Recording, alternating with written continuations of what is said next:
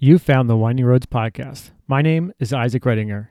Each week, my guests and I talk about cars our own cars, our past cars, cars we're excited about, how we were bitten by the car enthusiast bug, and more. Hop in, buckle up, and join me for another great drive. Hello, everyone. Happy Monday. Welcome back to the Winding Roads podcast. Today, I am joined by Stu Leslie. Uh, you would know him from Off in the Esses uh, on YouTube as well as his podcast. Welcome to the show, Stu. Thanks for having me. How are you? Pretty good. I'm looking forward to talking some IMSA um, and some other things like that. How did you get into IMSA when I assume you were younger, or or what brought you to IMSA? Did you start with like NASCAR or something else? Yeah, so I guess really it all started actually with my parents back in the back in the 70s and 80s. This is long before I was born. Um, but back in the 70s and 80s, they used to make a trek to Mosport. It was called at the time, or mm-hmm. lots of lots of motorsports fans will still refer to it as uh, as as such. But um, they would make the trip up there for the Can Am series that would uh, okay. that would roll through every year, and um, they enjoyed that. They'd go, they'd camp every year, and um, and then when when we came along as kids, my sister and I, uh, things kind of they slowed down, of course, and and um, my dad always uh, he kept up with NASCAR. Uh, so I grew up when I was younger, you know, watching NASCAR. I re- I remember a few races seeing Dale Earnhardt. Um, my dad was a big fan of him, and then um, naturally over the years, you know, we would watch it. I, I would say through the heyday of NASCAR, you know, the uh, mm-hmm. uh, the mid to late 2000s. Even though uh, Jimmie Johnson was dominating those those years, a lot of fun to watch. Um, and then kind of towards the end of the the 2000s started getting into formula one as well. And mm. the first season that i really got into was uh, when lewis hamilton won his won his first title. And okay. and that was a pretty good season to get into it. That was a great end to the to the season. And kind of carrying on from that i would follow f1 i would follow some nascar.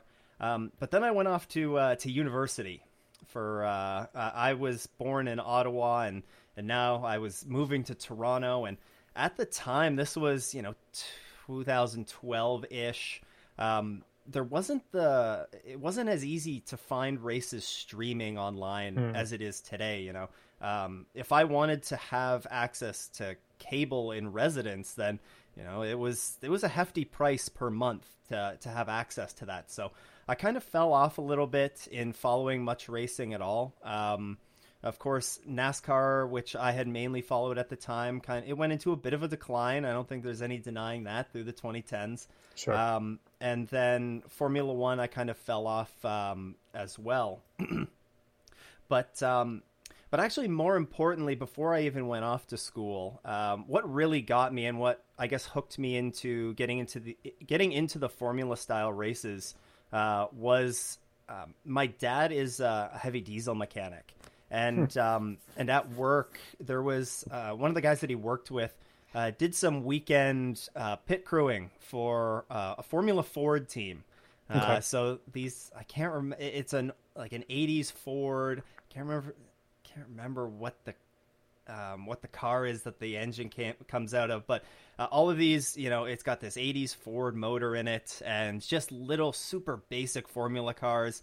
Um, and we there's a circuit that runs in Ontario. Um, at the time, I think it was called like the F sixteen hundred series, and um, and they went around and uh, we got involved in this pit crew. So you know, I think it was um, probably six, seven, eight weekends of uh, of the summer. We would do the tour around to Canadian Tire Motorsport Park. Uh, Calabogie, Shannonville, it, which is mostly a moto track, um, and then we actually went to Mont Tremblant as well. Uh, there was a F1 support series weekend that they did. Uh, so we would make the trek around with uh, with them, and you know, I I was pretty young at the time, so I was you know running tools back and forth and helping out where I could, and it was just a lot of fun, and that really got really got the the formula car bug, I guess, mm-hmm. and um, really started getting into F1 um, okay. after that as well. Nice. I was wondering if you were also into F1. I feel like a lot of the like non NASCAR style racing enthusiasts kind of like several genres, like you know single seaters and and um, like endurance racing and things like that. So um, I was going to ask you about that, but it doesn't surprise me yeah. that you also are into that.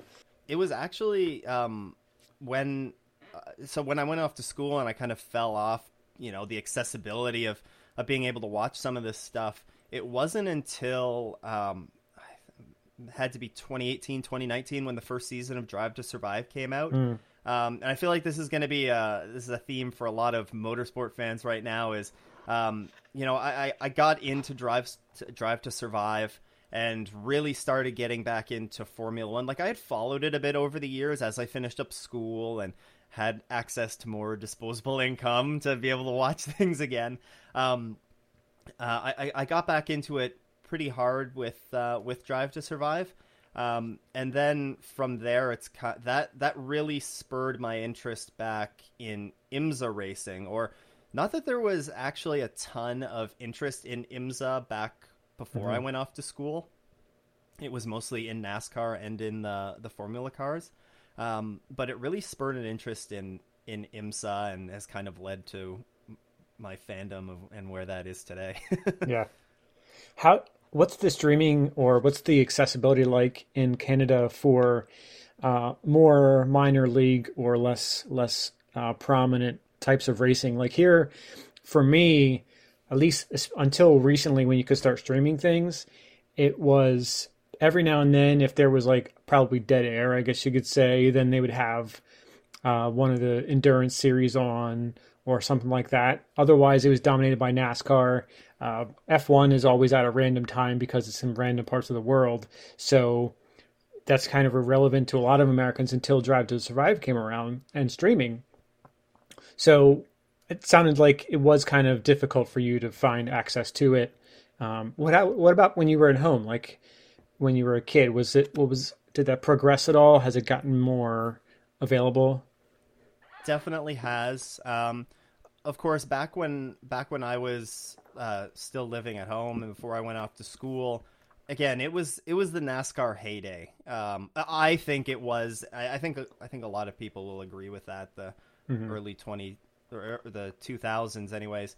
Um, but it was it was very easily available on cable television. Okay. Um, to the point where practices were broadcast, which hmm. I I know that NASCAR and their practice structure has changed in recent years, but I have not seen a single NASCAR practice broadcast on television this year. Um, and so it that was available on essentially our ESPN equivalent, uh, mm-hmm. TSN.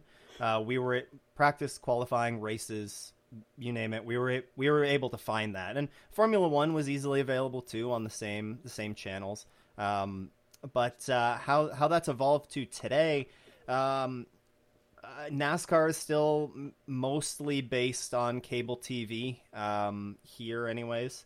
Uh, it, and we can find any of the races uh, to watch on that. Uh, mm-hmm. In terms of F1, that has obviously taken an interesting turn for everybody with F1 TV. Um, we we can get that. It is it is broadcast heavily. Uh, I mean, as we're recording this, the race that's going on, there's in there's about five in car views that have dedicated channels on wow. um, on our TV network.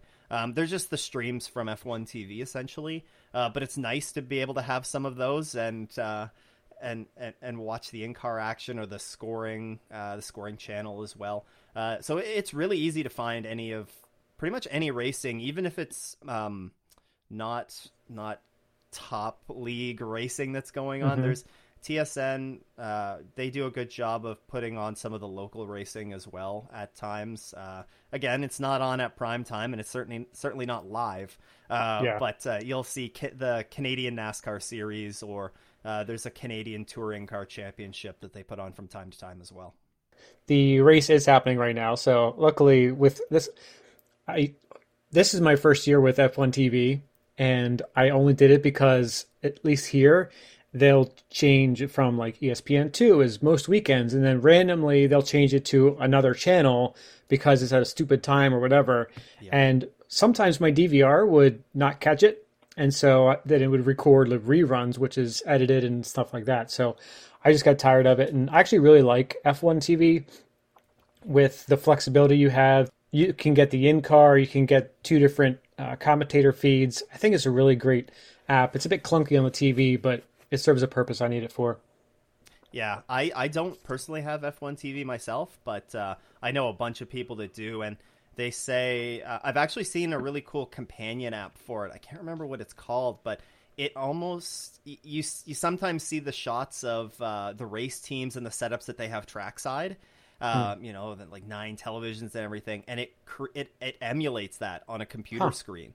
Um, so you get uh, all all the a bunch of the F1 TV screens on one on one screen, and I can't remember what it's called. I saw an ad for it the other day, but it's pretty cool. It, it's kind of F1 has done a great job, I think, in terms of how they present the the product to fans uh, with F1 TV. It's mm-hmm. and what they make available to the fans is is great and something that you don't really get in a lot of other racing series.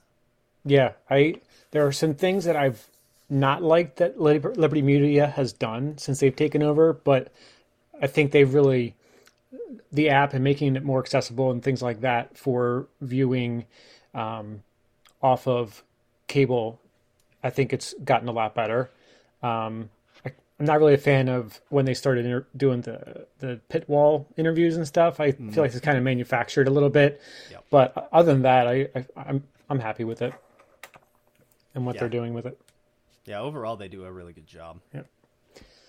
So I guess that's a good segue for a new viewer because I don't follow sports car and prototype racing very closely because of the lack of accessibility. I guess you could say. Maybe I haven't been trying hard enough because I, I, think they're starting to do some stuff on YouTube and things like that. Um, but I know a friend that I used to work with. He was really into to WEC and stuff like that. Uh, how would you compare uh, prototype racing, sports car racing, endurance racing to, you know, NASCAR or Formula One, like to the casual viewer as far as like rules and things like that, or what to expect, I guess you could say. Yeah, there's there are some really big differences between, especially F1. Um, F1 is is a lot closer, I think, to sports car racing than NASCAR is.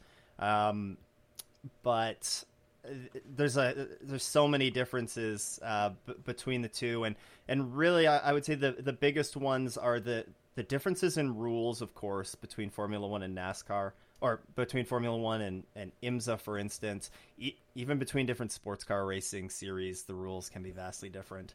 Um, but the rules and the the different classes, having two having two, three, four different classes of cars out on track, can be complicated for a first time viewer of it. Um, I think most people pick up pretty quickly the prototype cars versus the GT cars and the obvious obvious differences that are there. Um, but right now within IMSA, there's three different types of prototype classes and two different types of GT classes that can be pretty complicated for the first time viewer. Um, so doing some basic education is is definitely advised for a new viewer. Uh, whether that's sitting down and there's some you know there's some good YouTube videos out there. There's some great articles that have been written as well uh, that you know give just a brief description on on what to expect. Um, but then also the length of races. Uh, you look at a Formula One race. You know you're looking at you know an hour and a half ish. I think that's kind of reasonable. NASCAR races they can vary pretty widely from a, a couple hours to five hours in for for some of the really long races. Mm-hmm. Um, but I would say those are the two big differences. And if you're a new fan and, and you're tuning in to say the, the Rolex 24, which is a, the 20 the season opening 24 hour race, um, in, if you don't know kind of what you're getting into, it might be difficult to follow, and it might be hmm. perceived. Mm. You know, a new fan might look at it and say, "Oh, you know, this is this is kind of boring," um, even though what's going on in the background is is vastly different to what goes on in a typical F1 or or a NASCAR race, especially sure. strategy wise. Yeah, and that's strategy is one of those things where the I think the casual fan or viewer doesn't really pick up on, like with F1 because I follow that most closely. Like there's you know mid grid rivalries and you know teams fighting for various slots uh, in the finishing order, and then within the race as well, there's different stuff going on with strategies. And so my wife doesn't really get it sometimes. Like, oh, the same person's in the lead again, you know. So it's not really exciting for her, but um, once you start kind of drilling down a little bit and can recognize the other competitions going on within the same race, uh, I think it becomes a little bit more entertaining. Yeah, definitely. And and that's one of the things that especially in the longer endurance races, whether mm-hmm. you're talking IMSA or the World Endurance Championship, um, when you get into those longer races, you do have to really keep a keen eye out for um, you know, are they double stinting tires? Because it's unlike in Formula One, um, that you very well might just keep the tires on for another stint. The tires are mm-hmm. a lot more durable. Um, there's only one compound of tire that they're using as well, so there's no strategy uh, to be gained uh, from that. Um, but double stinting tires, um, it, lots of the times they can run in different fuel modes to try and extend fuel stints. Um, and those things might not be um, extremely obvious uh, to fans, uh, even experienced fans at first. Um, but it definitely adds to the enjoyment of you know what's the strategy that's going on here? Are they trying to what are they trying to pull with this? And it adds a different element to uh, to the race than than what you'll see uh, in F1 or or NASCAR, IndyCar, etc. Sure. Yeah, the tires always kind of amaze me how long they can last. Like they're doing I, what's the average stint like a half hour, forty five minutes, depending on the track, maybe a couple of hours. Um, and they're doing one set of tires generally per or one driver may do two sets of tires, I would imagine, right? Yeah. During the during the whole stint that he does, but they last so much longer compared like I mean obviously the Pirellis for Formula 1 are designed to fall off quickly uh, because of the nature of how long they race and things like that. But just from a a technical perspective, it amazes me how long they've been able to engineer the tires to last compared to say if you get like a track tire for your road car, you know, that's going to last 10 or 15 track days and you're not actually you're not hooning it the whole time like you are in a competitive racing uh, situation. So that's one of the aspects of the racing that really impresses me.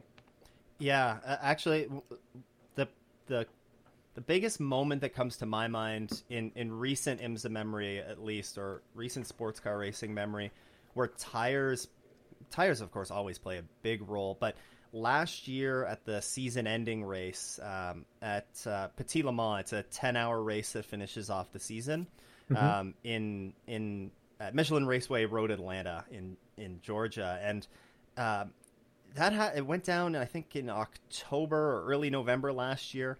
And the temperatures it goes into the evening time. The sun goes down, and the the temperature changes from during the day to into the evening were were massive. It was mm. almost if it didn't hit the freezing point, it was very very close to it uh, by the in the for the final evening stints that the drivers were running, and they don't use tire warmers in IMSA. Um, in in other forms of sports car racing, they will, or in Formula One.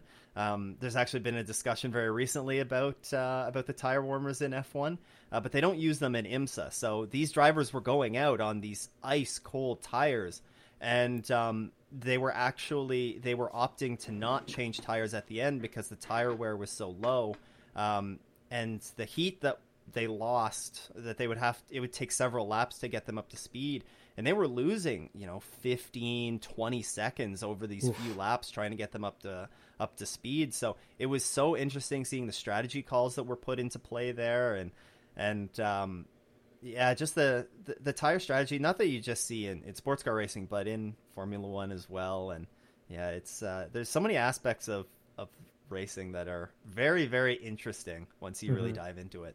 Sure.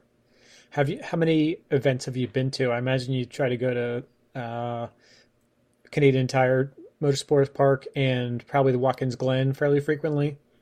Yeah. So in terms of actually IMSA races that I've attended in person, um, it has been a little bit limited. Um, of course, I really started to get into IMSA um, in 2018, 2019. Um, despite me being at the track a lot as a kid, uh, I didn't actually, to my memory, I don't remember attending an IMSA race until 2019, uh, which is at which was at Canadian Tire Motorsport Park. Um, and I went uh, went with my dad, and it was you know great weekend. Uh, but then, unfortunately, when COVID hit, uh, we lost races for both Formula One and for uh, for IMSA in 2020 and in 2021. So unfortunately, didn't get to do didn't do any traveling to go see anything um, during those times, but uh, was able to watch a bunch of it on TV, and then and then this year, yeah, got to go to the Six Hours of the Glen, which was a great time um, at at Watkins Glen. Got to go to uh, Canadian Tire Motorsport Park for the race there, and I also went to the Formula One race in Montreal, and it was a, it was a busy June for me. Those are all back to back to back weekends, so it was it was a lot of fun to just go on a, a racing binge uh, over that time. But uh, would love to would love to make plans to go to some of the races that are down in Florida, the IMSA mm-hmm. races specifically. It's Sebring and at Daytona, but uh, mm-hmm. uh, we'll see uh, we'll see how travel plans uh, line up for those. I've been absorbing a lot of your content uh, for the for the view, listeners that aren't aware. You have a YouTube and uh, podcast channel. They're kind of like sister channels, correct? There's lots of people that would prefer not to consume the content. I would say on YouTube. Sure. Uh, so I do have the audio. It's the audio only feed, and I think it stands well enough on its own mm-hmm. that uh, that you're you're able to uh, anyone that anyone's able to follow along on on either one. Sure.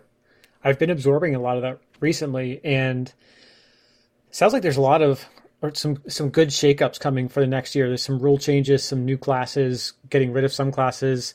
Um, what are you most excited for for next year's um, categories and grid as a whole? Yeah, next year is going to be the, the, next couple of years for sports car racing is going to be very big. Um, the uh, in IMSA as well as in the World Endurance Championship, they're introducing a new uh, a new I guess a spec of car uh, in the LMDH category or the LMDH cars.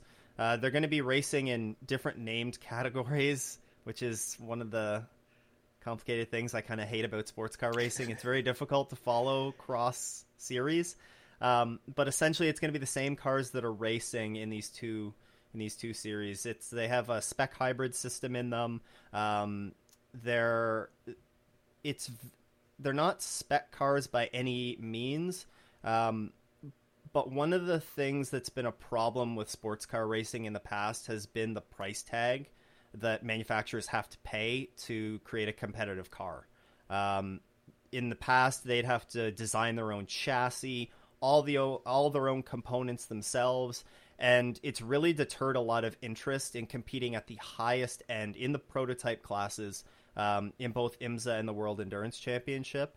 Um, so what the LMDH, uh, what that car is meant to do is it utilizes uh, four essentially spec chassis um, that a manufacturer can build off of. They can use their own engine.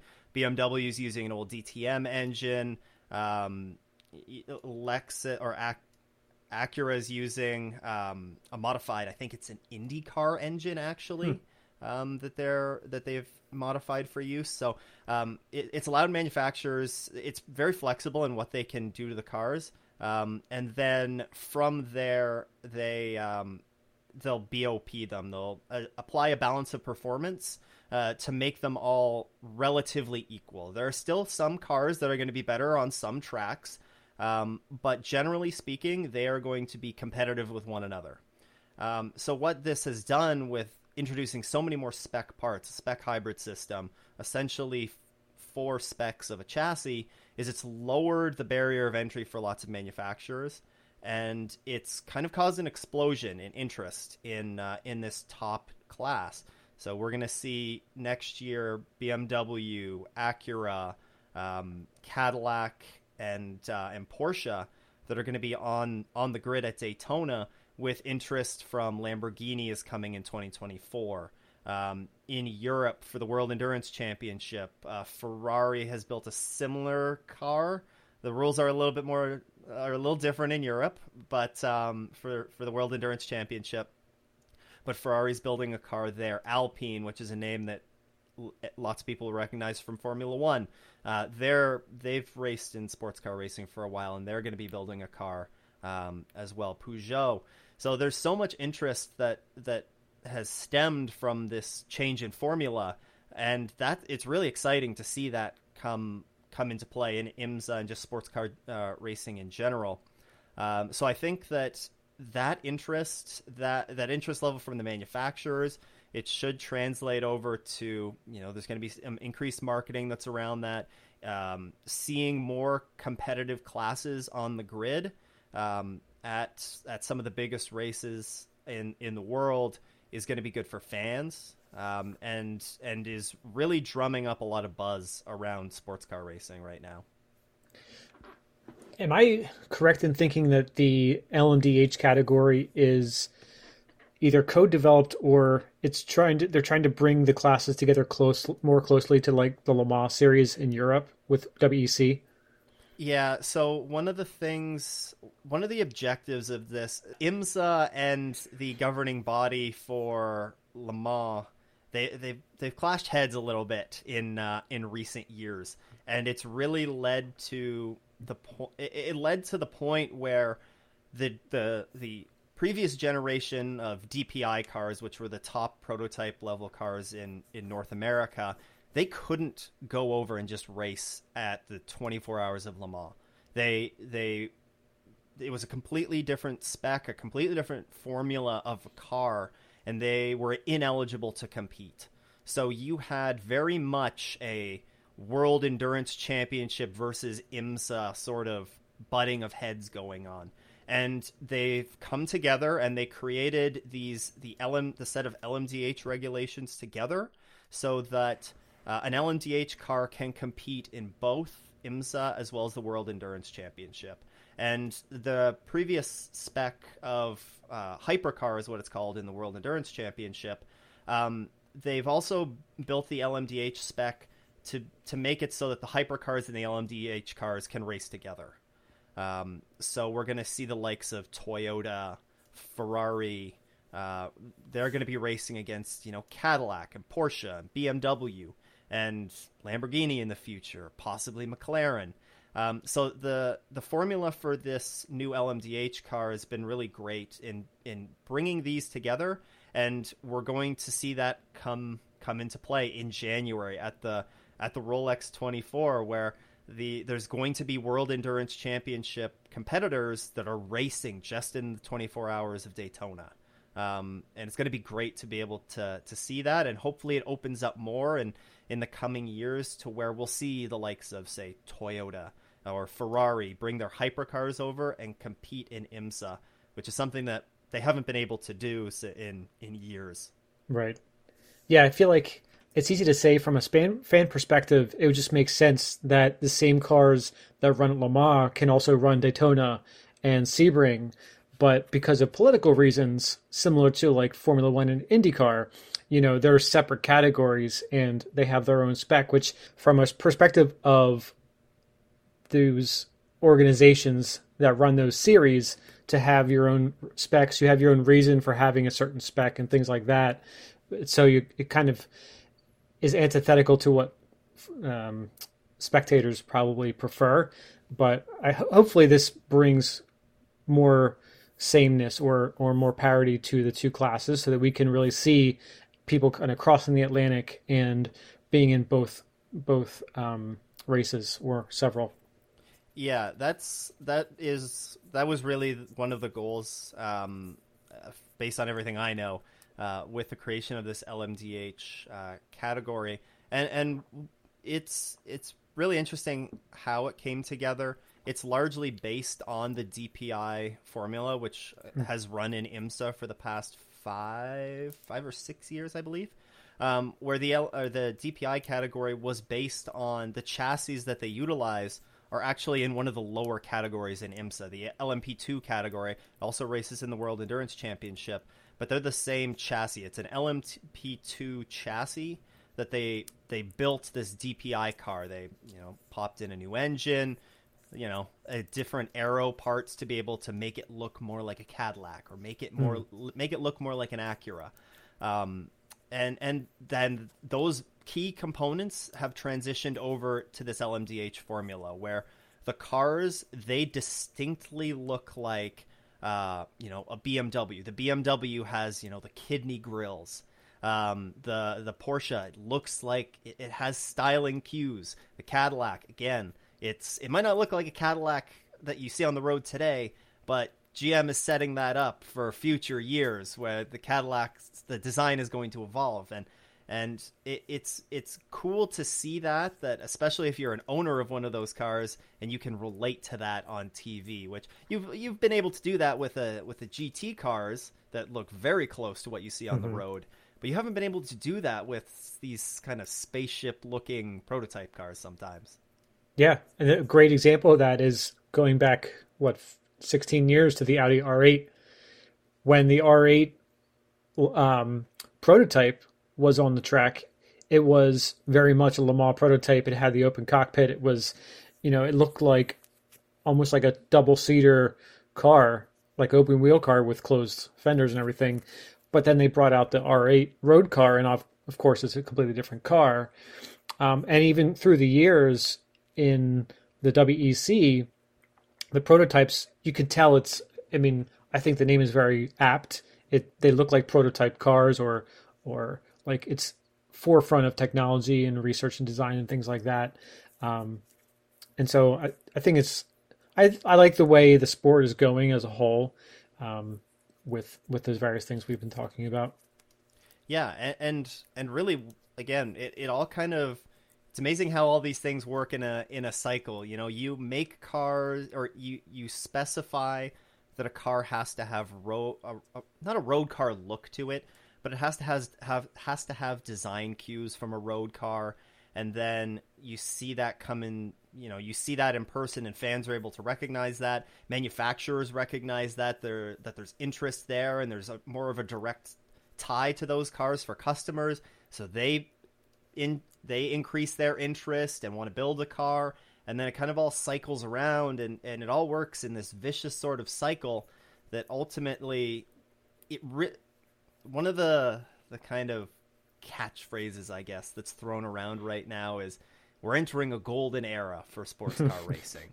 And as as cliche as it kind of is, um, there's just as much truth to it as uh, as as as it sounds. The the what's going on on the prototype side and the interest that that has been increasing there is going to transition to the GT side as well.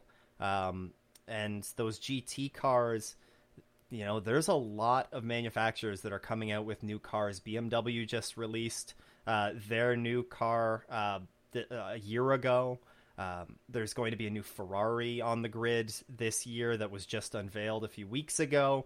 Um, there's also going to be uh, slight variation on the lamborghini. There's going to be a new porsche that's on the grid uh, there's a new Corvette that's coming next year. The Mustang is re-entering. Ford is re-entering the top level of sports car racing. Well, one of the the, the top level of GT racing, anyways, mm-hmm. um, for the first time since they essentially won Le Mans with the Ford GT. Um, so it, it's gonna it's great to see the Ford coming back. That's a big one, and and seeing the interest from manufacturers is just it's really good to see. You mentioned a Corvette. It actually reminded me of something that I've been wondering about, and I don't know if you have an opinion on it, but the C8 Corvette switched to a mid-engine layout and oh, for the road car, and that I think is allowing them to be able to do a lot more. Like they were kind of coming up to the wall of how much power they could put into the car of the you know the C7 and have it still be drivable. And now they've gone to mid-engine. Do you think that will provide benefits in spades to the GT racing, or do you think when it comes to the GT spec Corvette C7 that it didn't really won't be that much of a difference in competitiveness or or drivability or things like that? Yeah, so uh, of course they have updated the newest edition of the Corvette that's racing in IMSA right now, uh, which previously was a GTLM spec car that um, IMSA's allowed them to run at reduced. I believe it. I believe they reduced the power, and they've had to change up some aero components to make it GT worthy. Um, but uh, I, I, I don't. I really, I don't think that the engine where it's where it's positioned in the car has made a significant difference to the performance of it. Well, it's made a significant uh, change in performance for definitely from one car to the other. But overall, the the way that the BOP, the balance of performance adjustments mm. work, they'll cover a lot of that up. It's going to be mostly in the hands of the drivers to adjust their driving styles um, sure. to uh, to the new car. Um, it may the the position of the engine is going to definitely it's going to affect performance at certain tracks. That is for sure. Um, for instance, this year the Corvette was very strong at Sebring, I believe it was, um, and it was not very strong at Daytona. Uh, two different styles of track. Uh, Sebring, of course, extremely bumpy and rough. Um, but the Corvette uh, and its characteristics allowed it to to excel more than some of the other GT uh, spec cars there. So it's going to it would affect things more like uh, tracks that it's strong at as opposed to its overall performance. Um, but definitely would lead to definitely would have led to a serious period of adjustment for drivers that are that went from you know uh, had to adjust to this mid-engine car now. Do you have a favorite um, category of racing within within sports car and endurance? Like, do you prefer prototypes over GT cars or anything like that? So one of the things that I always despised when I started getting into sports car racing, and is it can be a bit of a problem at times with the broadcast, is the amount of focus that they put on the prototype classes. And it's I, I understand it's because the prototypes are the fastest cars in the world. At one point, they were uh, just as fast as Formula One cars. Um, and I and I understand putting the focus uh, behind those, but so that kind of pushed me towards being a big GT fan. Um, I, have really enjoyed the uh, GTLM when that was in IMSA and uh, and GTD and this year GTD Pro. Uh, there's been some great battles that have have come out of that. Um, but I also, of course, really enjoy the prototype racing. Um, we've been really fortunate the past couple of years, especially in IMSA, some of the championship battles that uh, we've had in that category. Um, if, if I had to pick one, I'm still going to lean towards the, the GT categories. Um, but uh, but overall, at the end of the day, I don't think there's a bad category for racing in IMSA right now. All of it does produce, at one point or another, some really good racing a little bit of nostalgia, I guess you could say. What is a rule, a track, or category, or whatever that you'd bring back if you could? Like, um, for example, in Formula One, everyone says, you know, let's bring back the refueling, or you know, let's um, take off the aero, or something like that. You know, what's something you would bring back that you think would really benefit the sport in any particular way? I mean, the big obvious one that comes to my mind is uh, they're already doing, and that's with the with the LMDH ca- uh, cars, and it's going to be called GTP in IMSA. Um, but with these LMDH cars and and bringing those back, it's going to re- it should hopefully return that top level of sports car racing to what we kind of saw in the late 80s into the early 90s with uh, they were called group c cars. Mm-hmm. and it was very similar. You could compete in um, in the 24 hours of daytona and you could compete at le mans with the same the same car. And the interest that stemmed from that was was large. There was there was huge grids and it was great to see. Um, it got expensive but hopefully that's something that the lmdh formula can help keep in check so I think that that is that's great, and I think that's the biggest thing that has been missing from sports car racing. Um, was the ability for the fastest sports cars in the world to go and race at Le Mans and race at Daytona. Um, so that that's great that we're seeing that. If we wanted to go and you know bring back a specific track, I would love to see another Canadian stop. I'm being very biased here, but seeing another Canadian stop on the calendar. There's some really good old school tracks that really fly under the radar. One of the ones that comes to my mind is um, Mont Tremblant. Um, it hosted a Formula One race. Uh, I don't know if it was in the 60s or the. It's probably in the 60s, I think. Uh, maybe in the 70s. Uh, That's one the, the, one Canadian... at the top of the hill by the Olympic Park, right? No, it's oh, that's, um, something else? It is in a ski village uh, okay. in Quebec, um, but um, but uh, it's it's just in a really scenic, you know, a, a small town and a relatively small town. Um, but uh, they hosted the Canadian GP there before uh, Circuit Gilles Villeneuve was mm. was opened in Montreal, and um, I think it would be great to see IMSA go and, and run a race there, even if it's just for a one off. Um, I, I, would I would personally love to see a return to that track, and be, because one of the nice one of the really unique differences with especially North American sports car racing mm. and IMSA, even compared to the World Endurance Championship, and especially to F1, uh, is the style of circuit that they race on.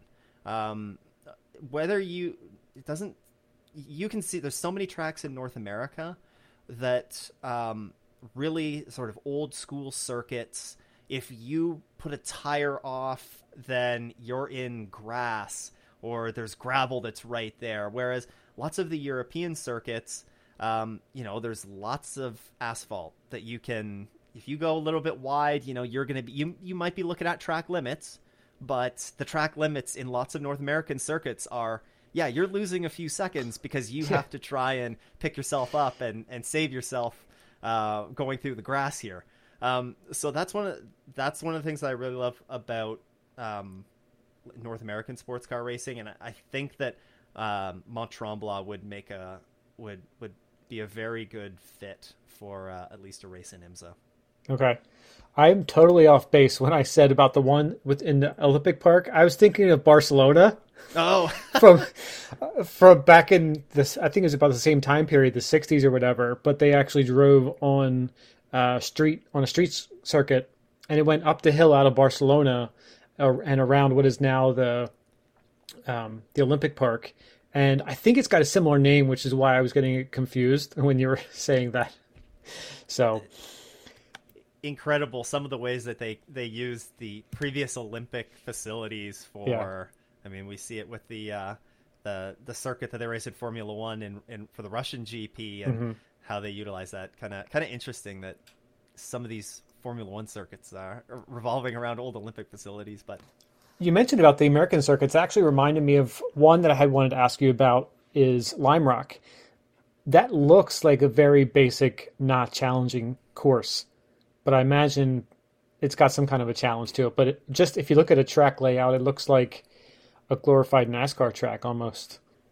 Yeah, and I, I agree with you completely. And I think uh, you could make a very similar argument for Canadian Tire Motorsport Park and and mm and it, you look at that track map, and it looks like okay, you know, this is a, it, it, it's a circuit. it doesn't mm-hmm. look really incredible, um, but once you get there and you see the elevation, both at Lime Rock and at CTMP, it really adds a unique challenge, uh, and and I think maybe this stems a, a, lot from some of the popular circuits that that we see on Formula One or even in some of these the biggest races.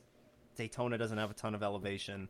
Le Mans it has portions of elevation, but um, still lots of lots of flat circuits. Sebring, of course, it's an old airfield, so it's going to be pretty sure. flat.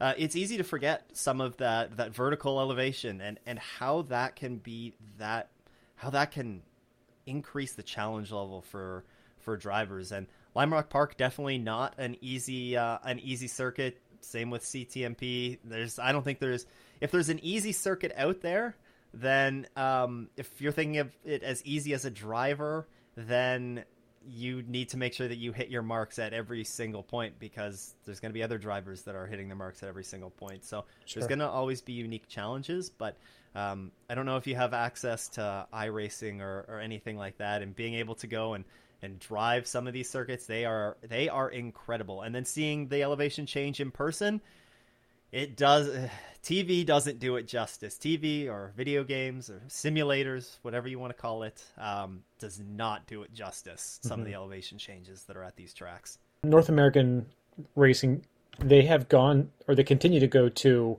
to Laguna Seca, correct? Have correct. they ever been? Have they ever gone to Sonoma? I believe uh, IMSA specifically IMSA ran at Sonoma in the past, mm-hmm. but they haven't been there in a number of years. Uh, there are some smaller uh, series, um, GT GT America.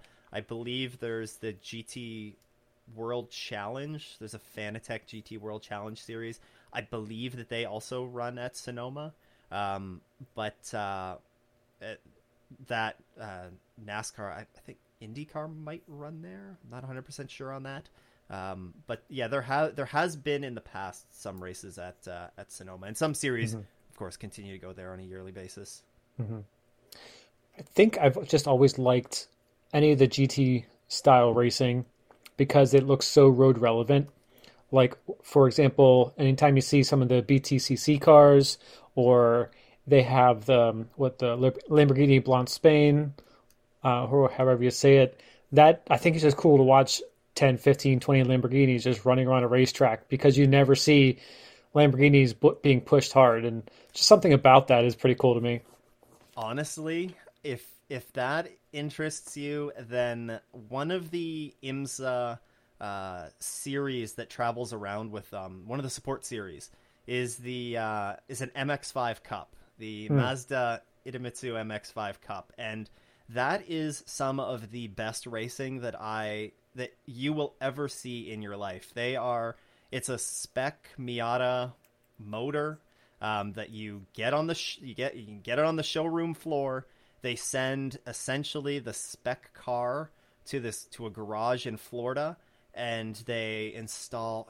I I had the opportunity to talk to them at the six hours of the Glen, and um, I I can't it might be around 250 parts that they're swapping out. So it gets like a race suspension, a race transmission, of course, roll cage, all the safety mm-hmm. stuff.